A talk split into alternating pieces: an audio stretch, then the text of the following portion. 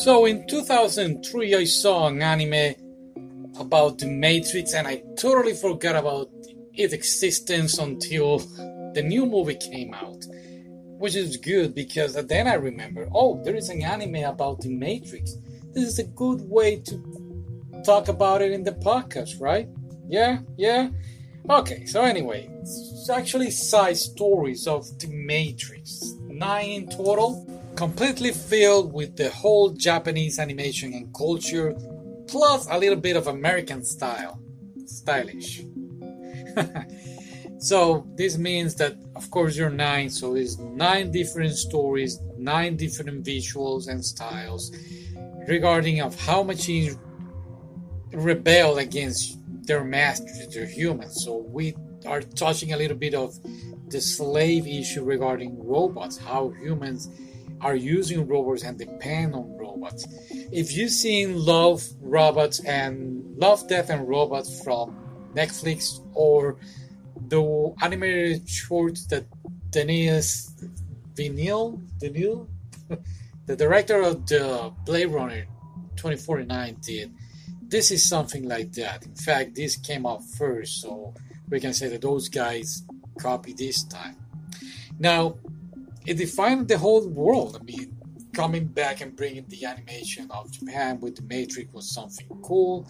And of course, I remember uh, Codename The Kids Next Door even talk about it in one of their episodes, or they did an episode kind of like it.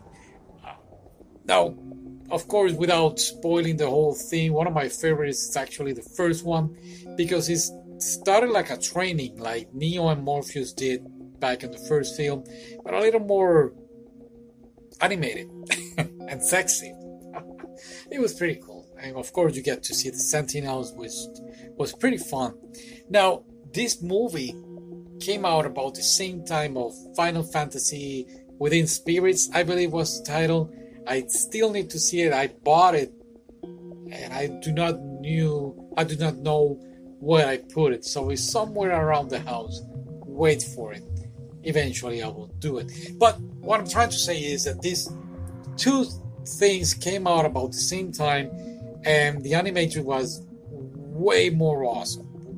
The looks were spectacular, and the story, and of course, again, nine different stories the self sacrifice of humans doing what they do eh, for saving themselves, and of course, robots, machines we can always think, oh, the machines are the bad guys because that's our point of view of the film.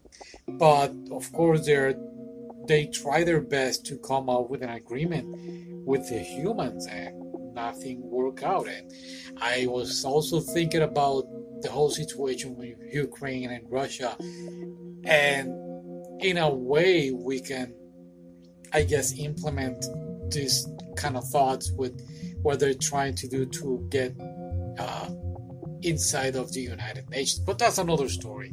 We are uh, going another another way from what we were supposed to talk about, and is how the robots robots took over and how humans were so blind, and now the humans are the food of the robots or, or the energy source. And they explain this. They explain how the the machines really came up with this idea and they explain how the humans uh, cloud the whole blackout of the clouds in the sky. So that was very, very good. Uh, remember, by the way, that annoying kid in the third film? I don't know if he was in the second one. I'm pretty sure. I, I know he was in the third one. They also explain how he got out of the Matrix and went to I guess, being saved by Neo. Another great episode was the detective story. That one was pretty awesome. I really enjoyed it, even though it's not something like whole Matrix style, like, but is somebody, a human investigating what is going on here, and eventually he gets to meet Trinity, and yeah, it was pretty awesome one.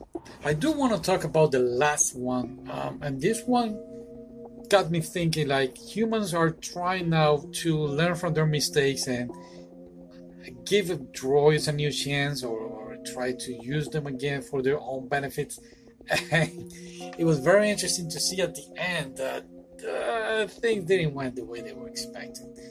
But yeah, uh, anyway, have you seen this Animatrix film? Do you like it? Let me know. All right.